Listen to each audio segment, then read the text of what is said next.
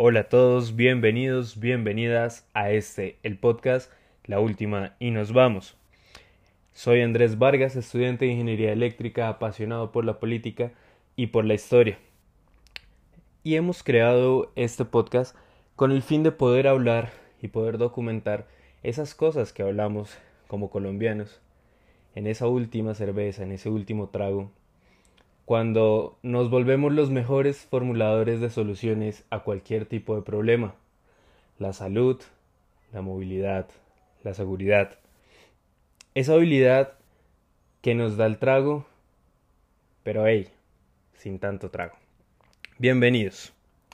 El día de hoy vamos a tocar algo que los expertos dicen que debería estar en nuestro escudo. Nuestro escudo no debería decir libertad y orden, sino algo así como individualismo y corrupción. ¿Sí? Corrupción.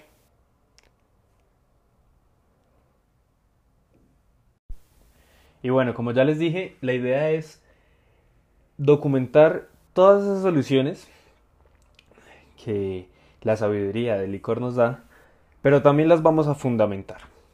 Para el tema de la corrupción, vamos a utilizar el libro de Enrique Dussel llamado 20 tesis de política. En específico, la primera tesis, la corrupción de lo político. Allí el autor nos explica qué es la política y cómo se comienza así a podrir a ese proceso de descomposición de una manzana días y días expuesta al sol. Así nos lo explica Enrique. Pero al igual que la manzana, la manzana se daña por completo. Queda totalmente podrida y no la podemos comer. Así es la política. Y ese es un mal en el cual hemos caído los colombianos, al creer que solo se daña un pedazo de la manzana. Se habla de que la policía es corrupta, de que el fiscal es corrupto, de que el juez es corrupto. Quizás que senadores, congresistas son corruptos. Pero nadie es capaz de afirmar que toda nuestra estructura política, todo nuestro sistema es completamente corrupto.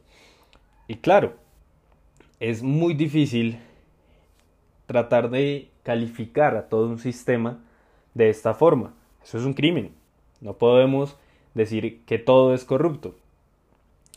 Pero Enrique nos dice algo que es cierto, la política es como una casa. Si se daña la casa es porque no tiene techo o porque se dañó una pared, pero la casa completa está dañada. Usted no viviría en una casa que no tenga una pared o que le haga falta una parte del techo. De pronto lo haría por necesidad, pero no por decisión o gusto propio, ¿verdad? Ese es el argumento que nos da Enrique para decirnos que absolutamente todo el sistema es corrupto. Pero no es solo eso. También expone cómo es y en qué momento comienza la corrupción. Y créanme, es un excelente punto de vista y más bajo la premisa y los pensamientos de los colombianos. Enrique nos dice que la corrupción no comienza cuando pedimos dinero, cuando cambiamos em, ciertos aspectos de la contratación, cuando decidimos eh, nombrar de forma autoritaria a algún conocido, o simplemente cuando decidimos eh, no aceptar un error en una norma de tránsito y decirle, hey agente, ayúdeme que yo le ayudo. En realidad ahí no comienza la corrupción. Y eso es un pensamiento muy colombiano que llevamos muy adentro de nuestro cerebro. Si no hay plata, si no hay favores, no hay corrupción, pero no. Según Enrique, la corrupción comienza en el momento en que el político deja de pensar en lo común y comienza a pensar en lo individual, en el beneficio propio. Pero hey, un momento. Andrés, tú nos dijiste que todo el sistema colombiano es totalmente corrupto. Sí, sí, lo dije. ¿Pero por qué? Porque si bien tiene culpa el político que está pensando en lo individual, que está pensando en cómo satisfacer sus necesidades o sus caprichos en realidad, también es culpable usted y yo, que lo permitimos, que lo celebramos. Y sí, señores, así, como lo dice nuestro juglar, muy reconocido por sus buenos actos, noten el sarcasmo, Diomedes Díaz, por eso la plata que cae en mis manos la gasto en mujeres, en vida y bailando. Es un pensamiento muy arraigado en, las comunidades colombianas, de todos los estratos, de todas las ciudades, de todos los climas. En realidad, el pensamiento de que al estar en la política voy a poder ganar un dinero, voy a poder ser un artículo dentro de la decisión, un elemento de decisión que me va a permitir enriquecerme, es un pensamiento que la gran mayoría de colombianos tiene, porque así nos han criado desde el momento de nuestro nacimiento. Cuando éramos pequeños lo más posible es que hayan escuchado a sus padres diciendo que los políticos son unos ladrones, son unas ratas. Entonces desde pequeños asociamos la política con robos, con requisimientos.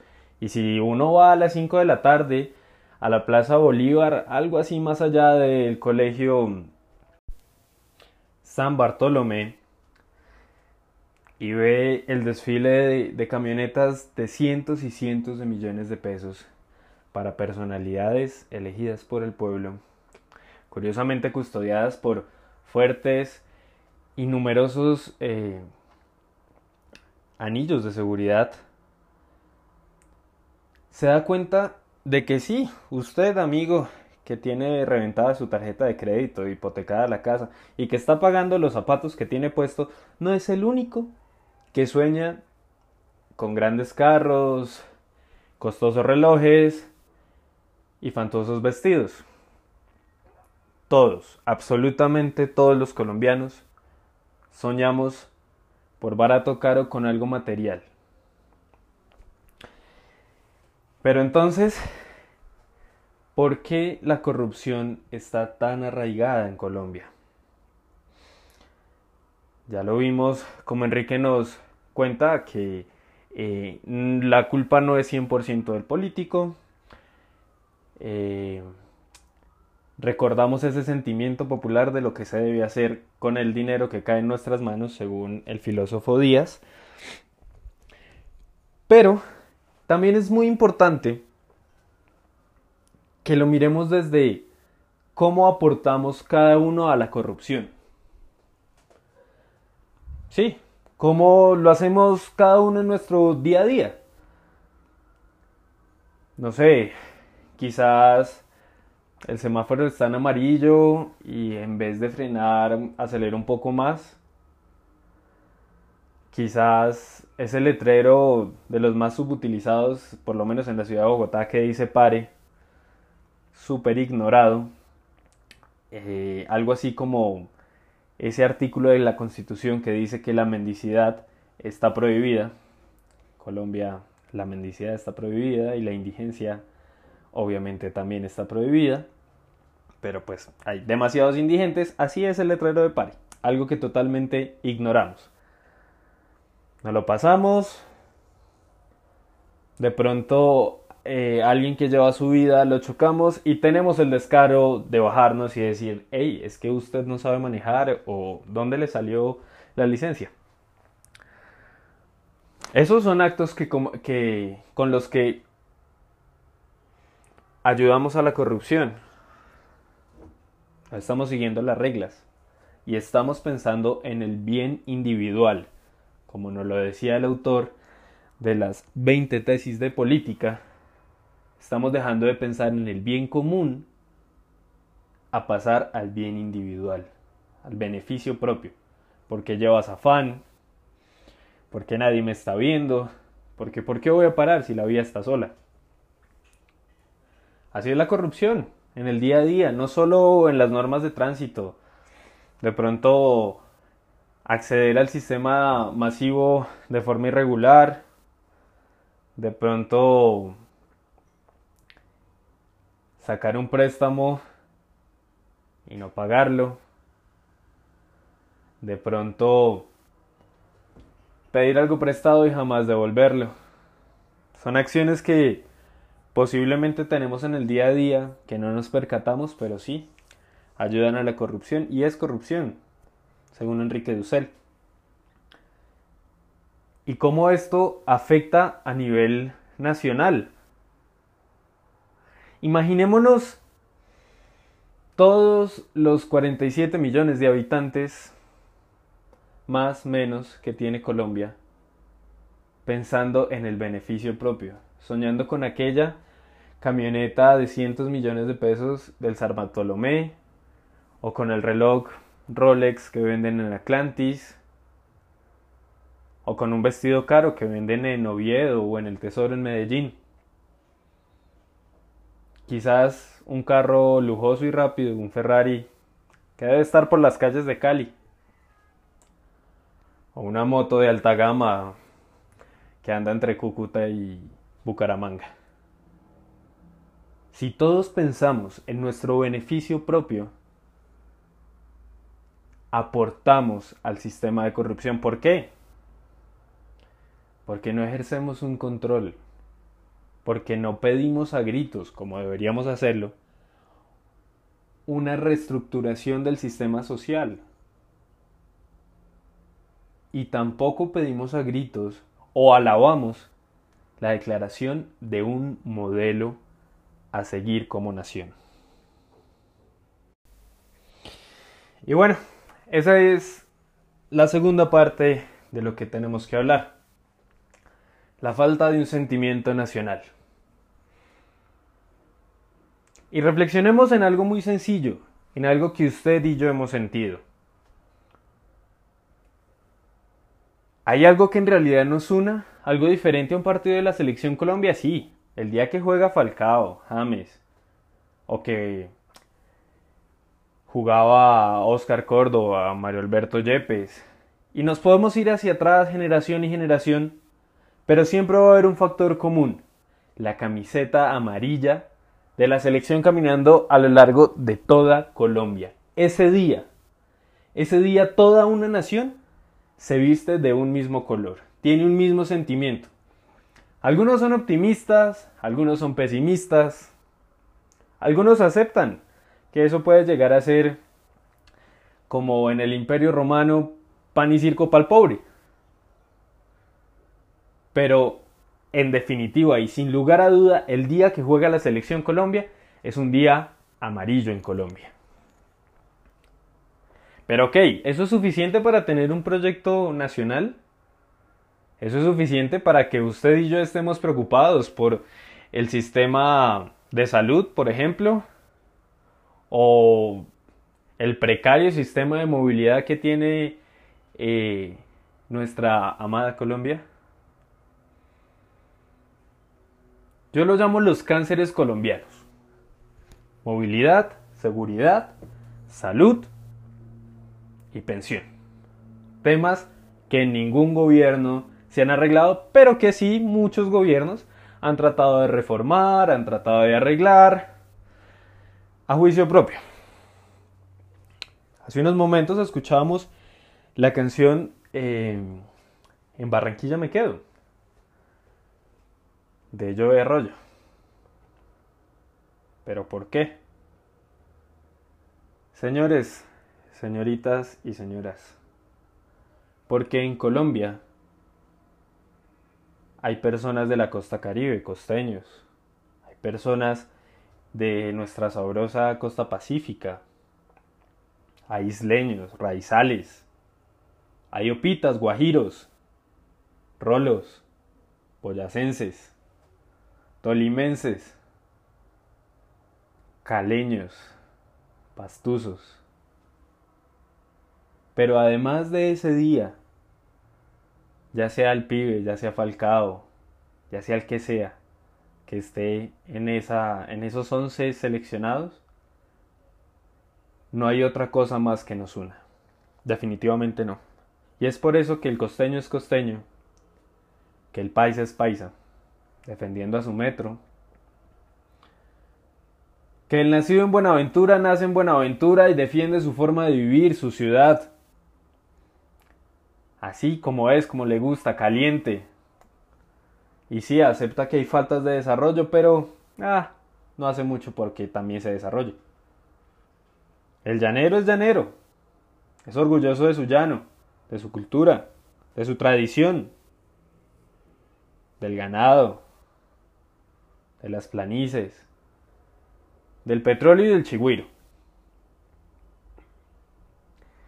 El santanderiano, de esos hermosos paisajes, de su carácter, de las hormigas.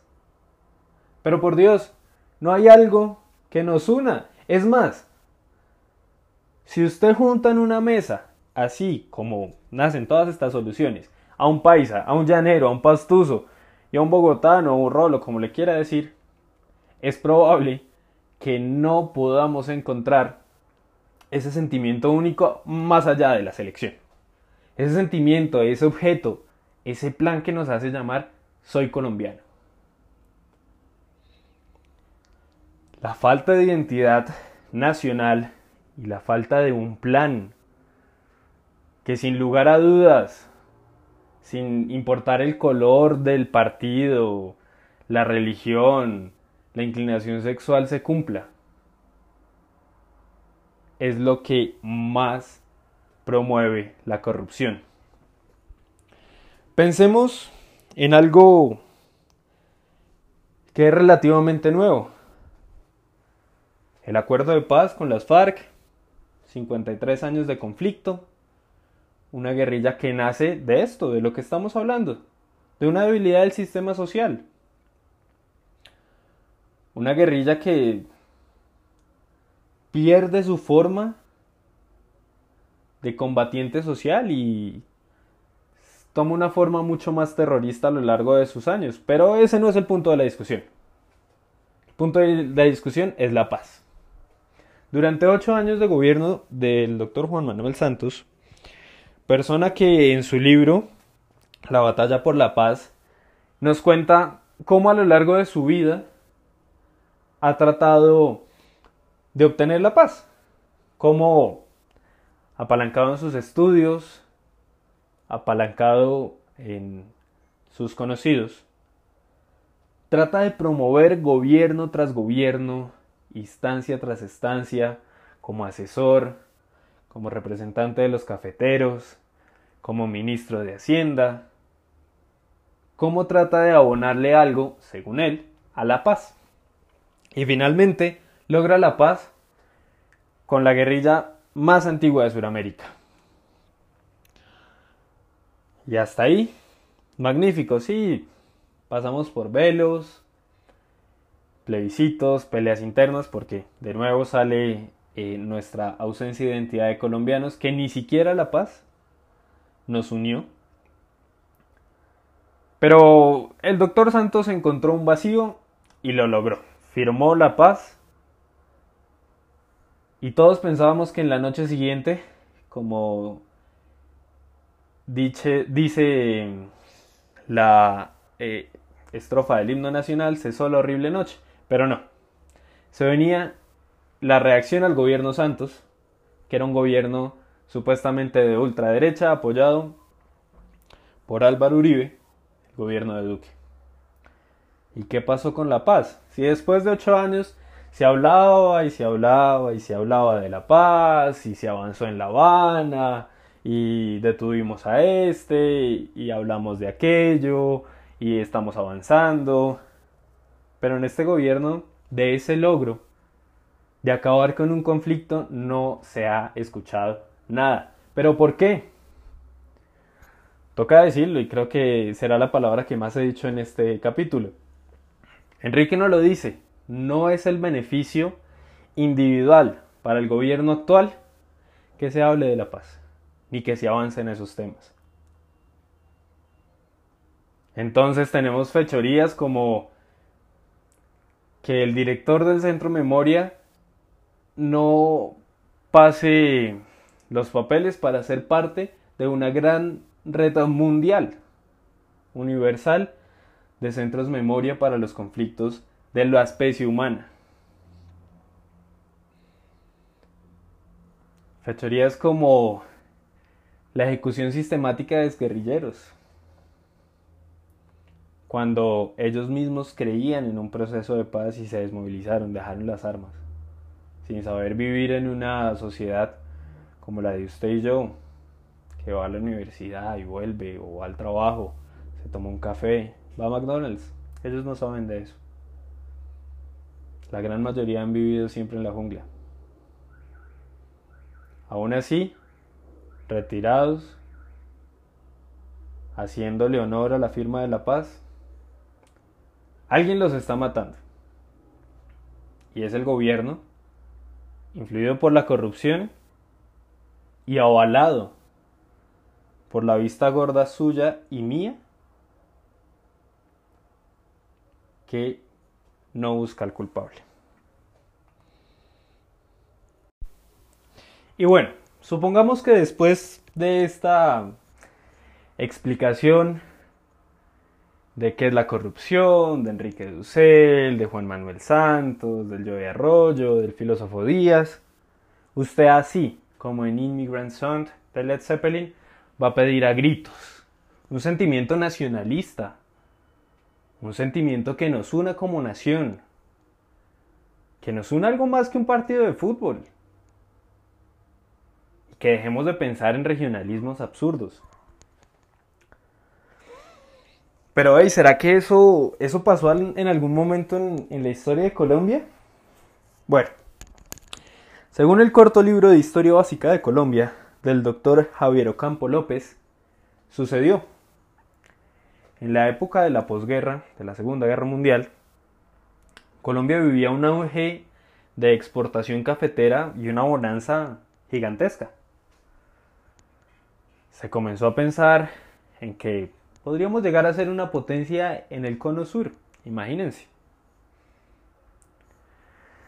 Durante esos años había un sentimiento nacionalista, porque se habían vivido, colombianos vivieron las crueldades del Tercer Reich, del fascismo en Italia, y pelearon contra los African Corps en África había un, sentido de hacer las cosas bien, de las buenas maneras, de respetar al, al los demás. Pero, ¿qué pasó? Llega algo así de casi 10 mandatos del Partido Conservador, que por medio de reformas sociales y económicas coge ese nacionalismo que nos había hecho tanto bien y que nos hacía soñar con un mundo de trenes bala, de ser una potencia del cono sur, y lo masacra. Sí, así como cuando hay un insecto desagradable en clima caliente y usted lo coge y lo mata con la chancleta, así mismo hizo la hegemonía conservadora con el sentimiento nacionalista de los años 50. La historia se sabe, después viene la dictadura militar y ese sentimiento nacionalista se perdió. ¿Estaremos condenados los colombianos a pelear entre unos y otros? Por si es rojo y es azul, por si Bolívar Santander, por si Nacional, Millonario, Santa Fe o el Junior. Seremos una nación 100% incapaz de acabar la corrupción bajo ese pensamiento común, ese pensamiento a lo social, esa reestructuración a las instituciones, que sea verdaderamente una placa que blinde ante cualquier ideología el sentimiento nacional. Eso puede ser un muy buen tema para nuestro segundo capítulo. Muchas gracias. Espero que tengan un excelente día, noche o lo que sea que estén pasando en este momento. Hasta la próxima.